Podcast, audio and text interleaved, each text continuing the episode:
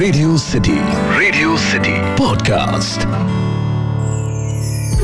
radio city पर कहानी पौराणिक भारत की।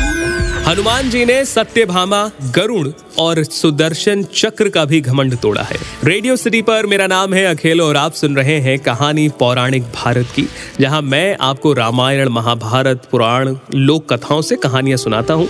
आज की कहानी में हम लोग बात करने वाले हैं श्री कृष्ण, सत्यभामा, सुदर्शन चक्र और गरुण की। दरअसल हुआ कुछ ऐसा कि एक बार सत्यभामा के कहने पर श्री कृष्ण स्वर्ग से पारिजात का वृक्ष लाकर उन्हें देते हैं, जिस पर सत्यभामा को उनकी सुंदरता पर घमंड हो जाता है।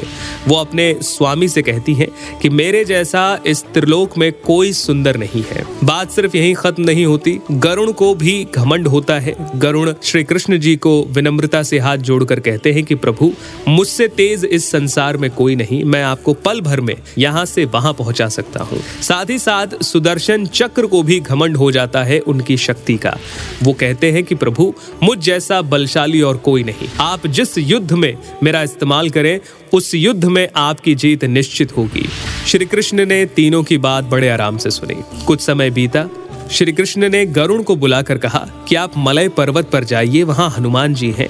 हनुमान जी से कहिएगा कि उनके प्रभु श्री राम उनका महल में इंतज़ार कर रहे हैं, आकर मिल लें श्री कृष्ण की आज्ञा पाकर गरुण तेज़ी से चल दिए। इस तरफ़ श्री कृष्ण श्री राम जी का वेश धारण करके सिंहासन पर सत्यभामा के साथ बैठे और सुदर्शन चक्र को ये कहा कि मेरी आज्ञा के बिना कोई भी महल में प्रवेश न कर पाए। सुदर्शन चक्र महल के बाहर पहरा देने लगे। दूसरी तरफ़ मलय पर्वत पर गरुण पहुँचते हैं। हनुमान जी को प्रणाम करके श्री कृष्ण का संदेश उन्हें देते हैं और हनुमान जी से कहते हैं कि आप मेरे ऊपर बैठ जाइए, मैं तुरंत आपको महल ले चलता हूँ। हनुमान जी उनसे कहते हैं कि आप चलिए, मैं आता हूँ। गरुण मुड़ते हैं, घमंड में ये सोचते हैं कि बूढ़ा बानर न जाने कितने सालों में महल पर पहुँच पाएगा। ये सोचकर वो उड़ चलते हैं। गरुण जैसे ही महल पहुँचते हैं, वो देखते हैं कि हनुमान उनसे ही पहले महल में प्रवेश कर चुके हैं और श्री राम का रूप धरे श्री कृष्ण के सामने खड़े होकर उन्हें प्रणाम कर रहे हैं। श्री कृष्ण उनके प्रणाम को स्वीकार करते हैं। हनुमान जी अपने प्रभु को देखकर कहते हैं, प्रभु, आपके साथ ये दासी कौन है? माता सीता कहाँ है? इस पर सत्य भामा का रूपवती होने का घमंड टूट जाता है।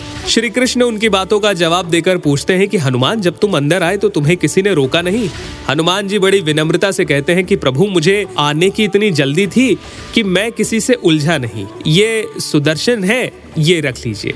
हनुमान जी ने इलायची के समान सुदर्शन चक्र को अपने मुँह में दबा रखा था और मुँह से सुदर्शन चक्र निकालकर श्री कृष्ण को दे दिया। और इस तरीके से हनुमान जी ने सुदर्शन चक्र, गरुण और सत्य भामा का घमंड तोड़ा।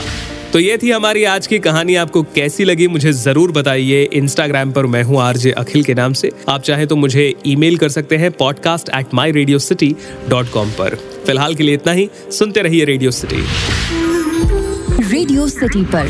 कहानी पौराणिक भारत की।